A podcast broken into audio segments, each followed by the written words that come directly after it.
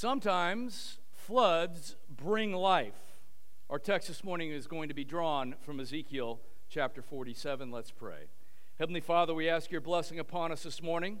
For one, to hear the word accurately, and for the other, to preach your word accurately, that we might do your word. For we pray this in Jesus' name. Amen. Several winters ago, it rained and rained in Los Angeles. Streams turned into creeks, creeks turned into rivers, and rivers turned into roaring torrents. Our driveway had a mighty deluge of water rushing down into the street. The floods were so powerful, they left football sized boulders strewn all over the highways so that I had to drive around them to avoid crashing my car. Ezekiel had a vision of a great flood, a surprising flood that, unlike Noah's flood, brought life. This morning in Ezekiel 47, we'll see the greater flood, the greater flood. Go and open up your Bibles to Ezekiel chapter 47. We're going to begin there in verse 1. Ezekiel 47, verse 1. And it says there in verse 1, as Ezekiel is receiving this vision, then he brought me back to the back door of the temple, and behold, water was issuing from below the threshold of the temple toward the east, for the temple faced the east. The water was flowing down below the south end of the threshold of the temple, south of the altar. Now, the context is this Jerusalem's been sacked, Judah has been shattered and carried away into captivity. The temple has been looted and destroyed, and the presence of God has departed from Israel. The last remaining vestiges of the kingdom of David and Solomon has been carried off into captivity in Babylon, and Ezekiel is there as a priest and prophet. In chapters 40 through 46 of Ezekiel, we see that it was prophesied that the return of the Lord would come with the reconstruction of the temple. Now, here's the interesting thing about the temple of Ezekiel it's very peculiar. And remember, when the second temple was built, it was replicated on the model of the first temple with all of its courts and furnishings. But this temple is peculiar. There's no separation of Jews and Gentiles. You see that separation when you come to the New Testament, but it's not here in Ezekiel's temple. There's no separation of men and women. There's not a court for men and a court for women. There's no bronze sea, this great basin that held water for washing and purification, that was lifted up onto the backs of bulls, 12 of them, three facing out to each of the four corners of the earth, representing the 12 tribes, holding up the nations. There's no holy place furnishings, there's no table of showbread, there's no golden lampstand, there's no altar of incense, there's no holy of holy veil, and there's no ark of the covenant. So, what might this be pointing toward?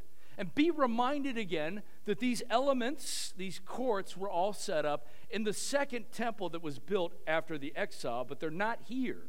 Now, water is coming out of the temple, water's flowing out to the east. What might this represent? Well, friends, I think it's interesting. Hold this thought in your mind. If you go to the very end of the Bible, in Revelation chapter 22 and verse 1, we see this.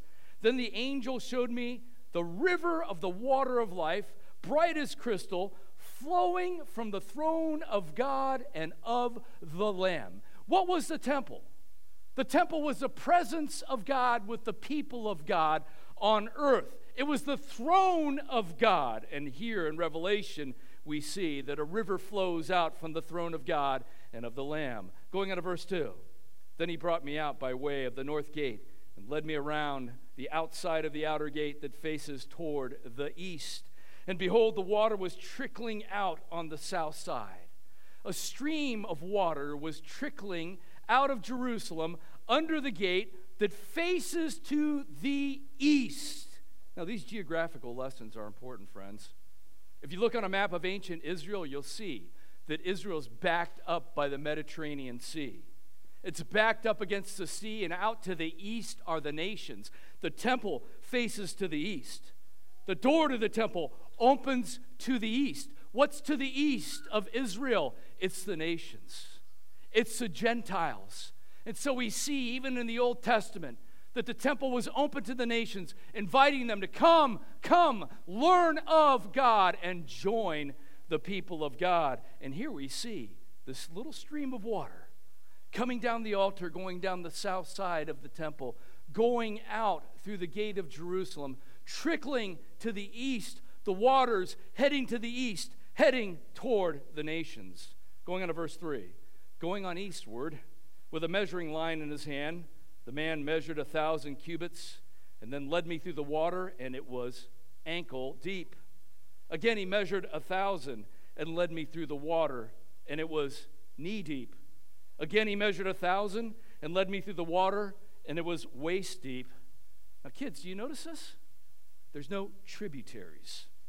Tributaries. When you have a river and it gets bigger and bigger, and we've got rivers out here, how do they get bigger? They get bigger because of tributaries streams and creeks flow into the river and make it wider and make it deeper, but there's no tributaries here. This stream turns into a river all on its own. And there's a man out there, and he's measuring the depth. This man is an angel. He measures the depths every 1,500 feet, and first he measures, and it's ankle deep. He measures again another 1,500 feet, and the water's up to the knees.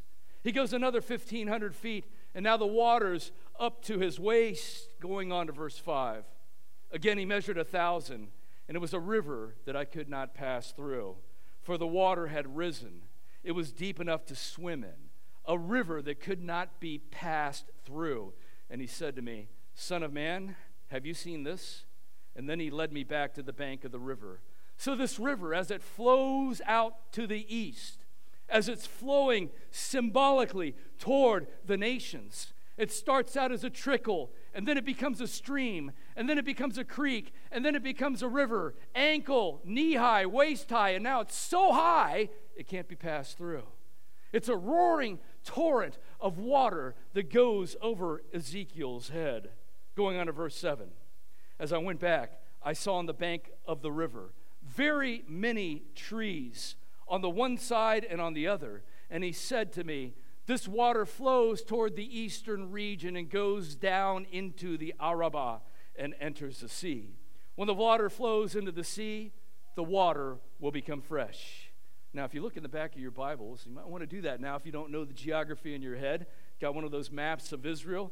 We see that the water's flowing to the east, the water's flowing to the east, and then it's going to the Arabah water, water here, and water and trees. Water and trees. Water and trees in the Bible represent life. This is a river of life.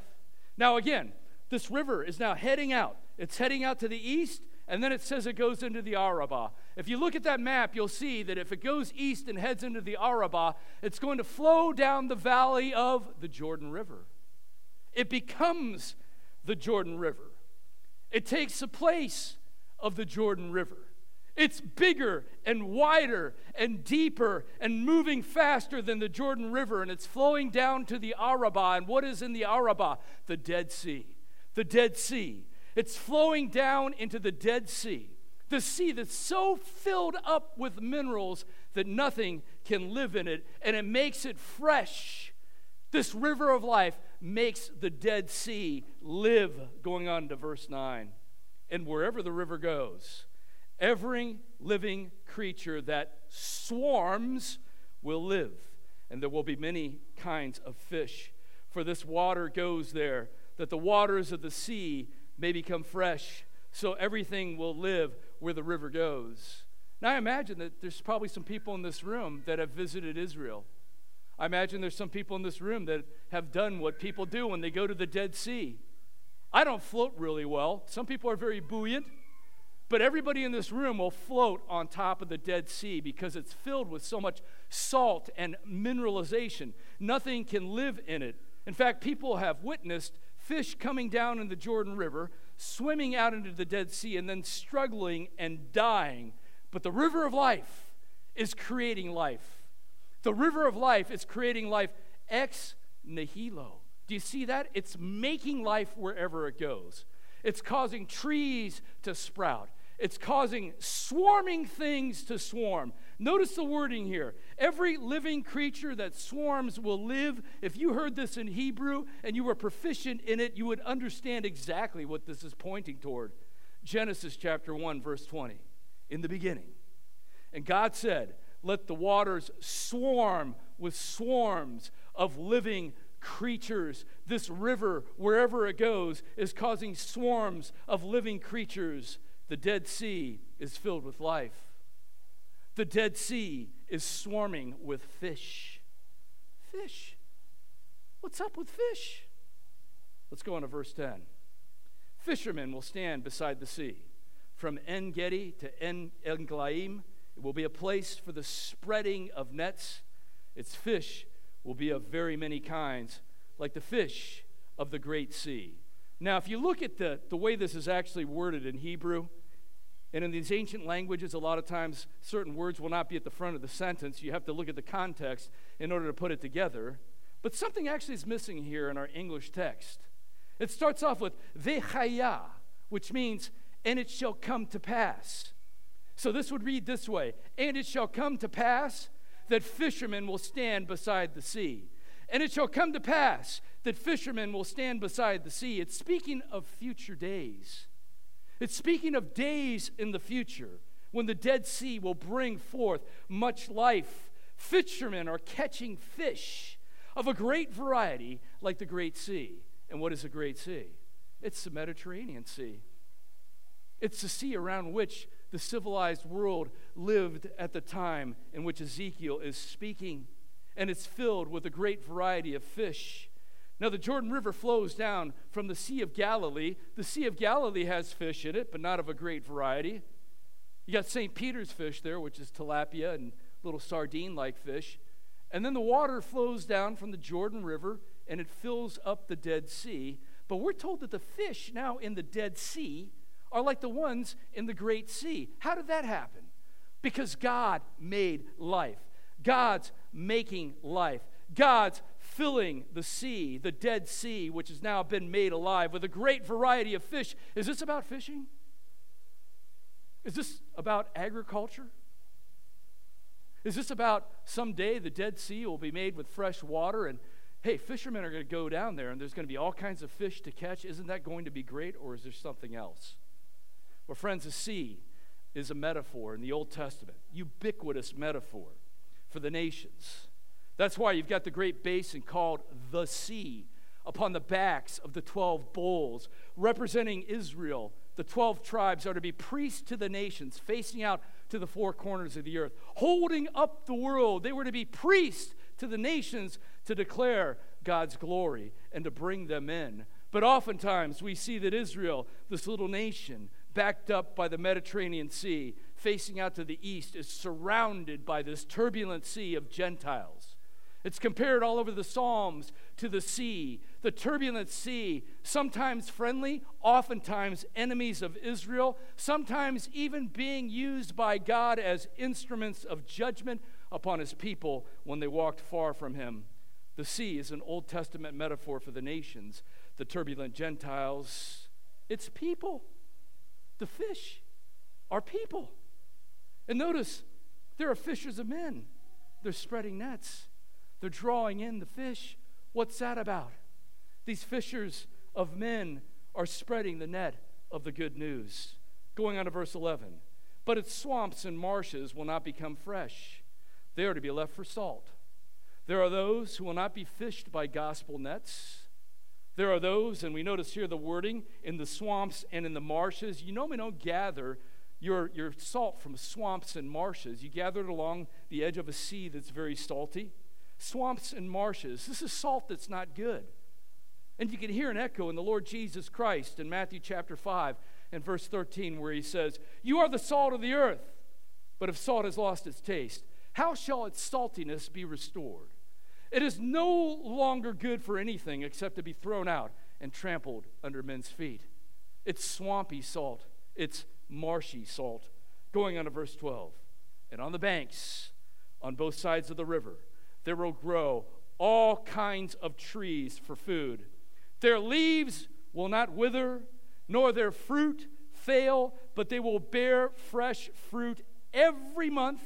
because the water for them flows from the sanctuary. Their fruit will be for food, and their leaves for healing. Keep all those little metaphors in your mind, those key words. Ezekiel is telling the exiles that the temple will be restored and that the temple will be a sanctuary of life. And notice how this river flows. It goes along, it's not just a flood and then goes through, and that's the end of it, but rather it's going through in a way that it's continuous. Trees are growing. We see that the sea, the Dead Sea, is made fresh, it's being filled with fish. People are engaging in some form of spiritual commerce along its shores. It's a river that's going to continue. It's just going to keep right on flowing. So let's pull all these strands together. What's this about? What's up with this temple and this stream of water that turns into a river and this Dead Sea that's made alive and people fishing the fish of the Dead Sea now made alive? Well, first of all, the greater temple's coming. Now remember, when the second temple is built, it has these courts, but as far as we know, some of the implements, the elements that would have been in the first temple of David and Solomon, they're not there. For example, when the tabernacle was built and all the implements were put into the tabernacle and the priests were ready to begin their ministry, God came in his glory. The Shekinah glory came into the tabernacle. And when Solomon's temple was built and they put all the implements in, and the priests are ready to begin their ministry. God's glory comes, His presence in the Shekinah comes into the temple. But when you get to the second temple, the reestablishment in the days of Nehemiah and Ezra, we're not told that this occurs. And we see that Herod expands the temple so that it's one of the wonders of the ancient world, but we never read of God's glory coming into that temple. In fact, when the Romans came and destroyed that temple in 70 AD, they rushed into the Holy of Holies expecting to find treasures, and they found nothing there. So, this temple that Ezekiel is speaking of looks different than the temple that came after the exile because a greater temple is coming. And what does that mean? Well, I think the Apostle Paul tells us what this is about. Ephesians chapter 2 and verse 19. So then, you are no longer strangers and aliens, but are fellow citizens with the saints and members of the household of God. Paul here is talking about Jew and Gentile together. The nations, including the Jews, brought together in one household. Built on the foundation of the apostles and prophets, Christ Jesus himself being the cornerstone, in whom the whole structure being joined together grows into a holy temple of the Lord. You see, friends, a temple that Ezekiel is pointing forward to. This gigantic structure that has, has this open architecture. The closed feast of the table of showbread now gone. Why? Because we have this. Because everywhere the temple meets, we eat, and the table of showbread is now opened up. The veil is gone because of the sacrifice of the Lord Jesus Christ. The new temple has arrived. And what about the river? A greater river is coming. That's what Ezekiel's speaking about. And in Revelation chapter 22 and verse 2, think about the wording that was back there in Ezekiel. Through the middle of the street of the city, this is the city of Jerusalem, the new heavenly city of Jerusalem. Through the middle of the city, also on either side of the river, the tree of life with its 12 kinds of fruit, yielding its fruit each month. The leaves of the tree were for the healing of the nations. That's what Ezekiel's talking about. Now, think about all those motifs, drawing them all together through the New Testament. You hear terminology about the new city of Jerusalem. You hear term- terminology about this priesthood that's established. We see here that the Apostle Paul speaks of the body of Christ as being the holy temple, the body of Christ all these motifs come together. Friends, we are that new temple. We are that new city. Through us flows the river of life, and out of us flows the river of life. As Jesus said, from his people they shall drink living water and shall become themselves springs of living water, bringing life everywhere they go. Ezekiel says a greater temple is coming, a greater river is coming, and a greater flood is coming. And friends, the greater flood is here. It's here. We're in the middle of it. This age between the first and final advent of the Lord Jesus Christ. Is the age of the great flood. Here and now, a great gospel flood flowing across the world in this age. And maybe you're sitting out here this morning thinking, man, I wish I lived at a better time. Our country's going to pot. I wish I lived back in the Eisenhower days when things were better. Man, I wish I lived in the days of the Crusaders, but friends, God has foreordained you to be here and now, and these are the days. These are the days of the flood. These are the days in which we take our place in the tapestry of the kingdom of God and press forward in this river of life. Can I hear an amen to that? It seemed like a normal hot summer day in Payson, Arizona. While people were relaxing and swimming in a shallow creek that ran through Cold Springs Canyon. But without warning, a flash flood upstream caused a wall of fast moving water to come crashing through the canyon, knocking down trees, sweeping people downstream, and killing nine people in its treacherous floodwaters. In Ezekiel's vision, a tiny mustard seed like trickle of water flowing forth from God's temple upstream caused an ever increasing flood of water to come crashing into the Dead Sea, sweeping death up and bringing life with it. This morning, we've seen in Ezekiel chapter 47 the greater flood. Soli Deo Gloria, to God alone be the glory. Let's pray. Heavenly Father, we thank you for the privilege of living in the days of the great flood of the river of life. May you move upon us and cause us to take our place within it and to spread it deeper and wider in our time and place. For we pray these things in Jesus' name. Amen.